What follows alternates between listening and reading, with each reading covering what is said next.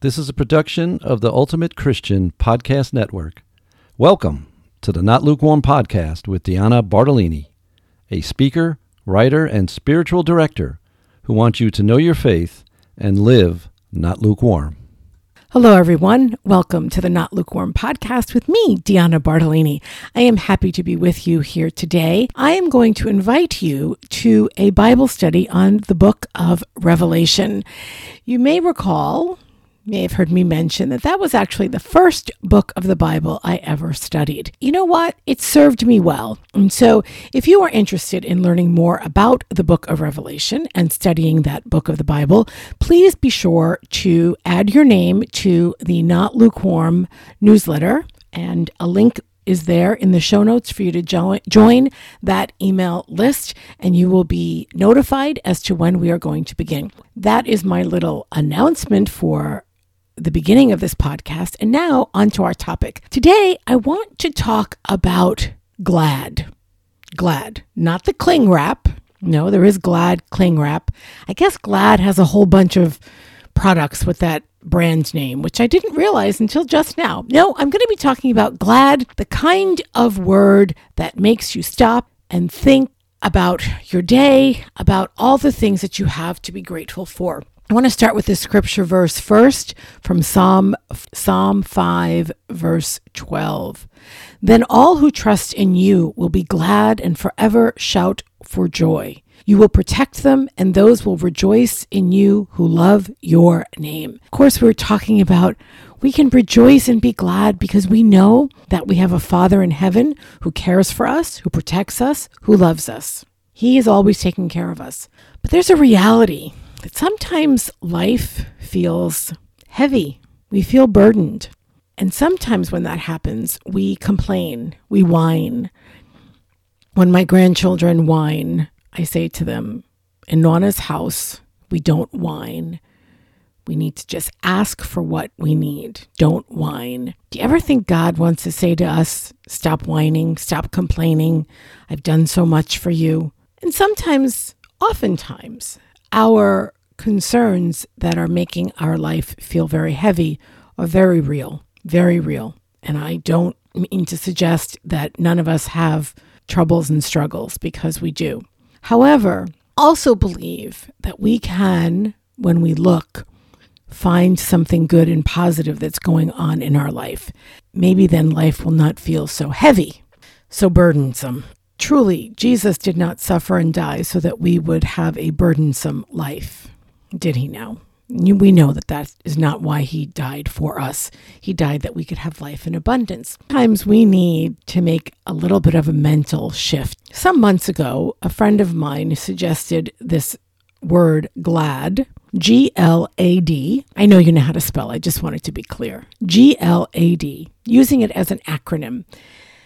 And I looked it up, and of course, it is indeed an acronym. It's an acronym that helps us to be a little more positive, a little more focused on the good, the things that are happening in our life that help us rather than harm us.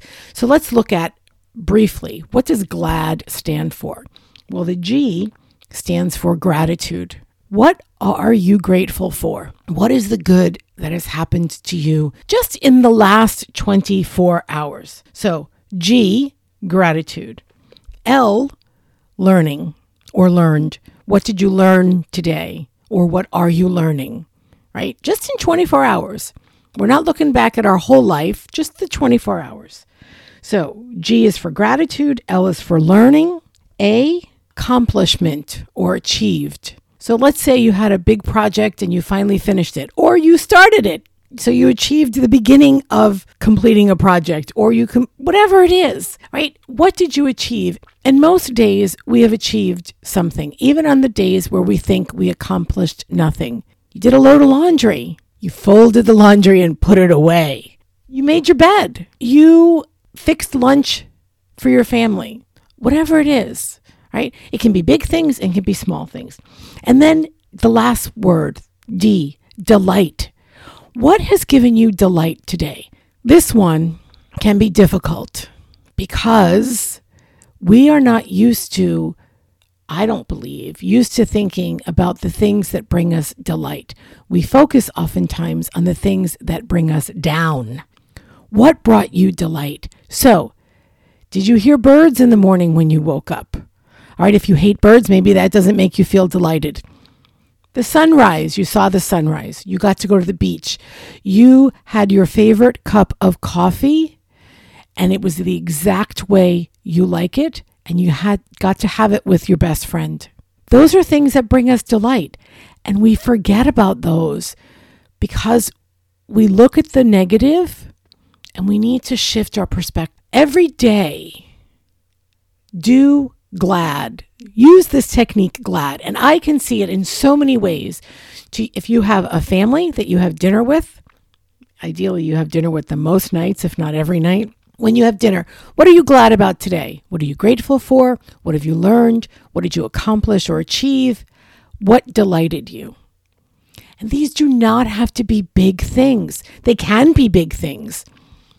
But when we focus on the small things that make our life good and beautiful, then we are more likely to shift our thought from negative thinking, from wallowing possibly in pity, you know, that old little pity party. I love to have pity parties, but nobody ever wants to come to them. There's a reason why nobody wants to come to our pity parties. They're sad, they're very self focused. It's a lot of navel gazing. So, this GLAD, using this acronym GLAD, takes us away from focusing on the negative stuff in our life that can bring us down and turn it around for the positive. Even on your worst day, I will challenge all of us to say that there is something that you can be grateful for. There's going to be something that you've learned, something that you've accomplished, and something that has given you delight. Oftentimes, when people are sick or their loved ones are sick with chronic illness, or something that is uh, very, you know, like that, that, that, that tragedy or an emergency, we can get really bogged down in the negative details and not realize that, oh my goodness, yes, I had to just go to the emergency room with someone. However, there was a doctor who took care of that person, or I was able to see the doctor quickly. I had a friend who reached out and came and sat with me in the waiting room. All of those things. It's really a shift and not in putting on the rose colored Pollyanna, oh, let's just look for the good in everything situation. But it's realizing that life is not all bad or all good. Life is not perfect. We are not promised perfection this side of heaven. Life is meant to be lived. I was almost about to say Life is Beautiful, which reminds me of that movie I saw many, many years ago. It is a lovely movie. It's a hard movie to watch. It's a movie about uh, a father and son in the concentration camp, and the father basically crafts an imaginary life for the little boy inside the concentration camp so that the boy does not realize where they really are. And the father wants to teach the boy that life is beautiful. And granted, most of us are not living in a Nazi concentration camp, but we have suffering. There's also beauty all around us. There are people around us who care. There are moments, and the moments can be fleeting, and I understand that, and I have lived in those times. But when I think about this glad technique, and I've been doing this for I don't know. Let's just let's just say about six weeks with some friends. Every night we text each other what we're glad about, and do this with a group of your friends. Do this with your family. Do it with your spouse.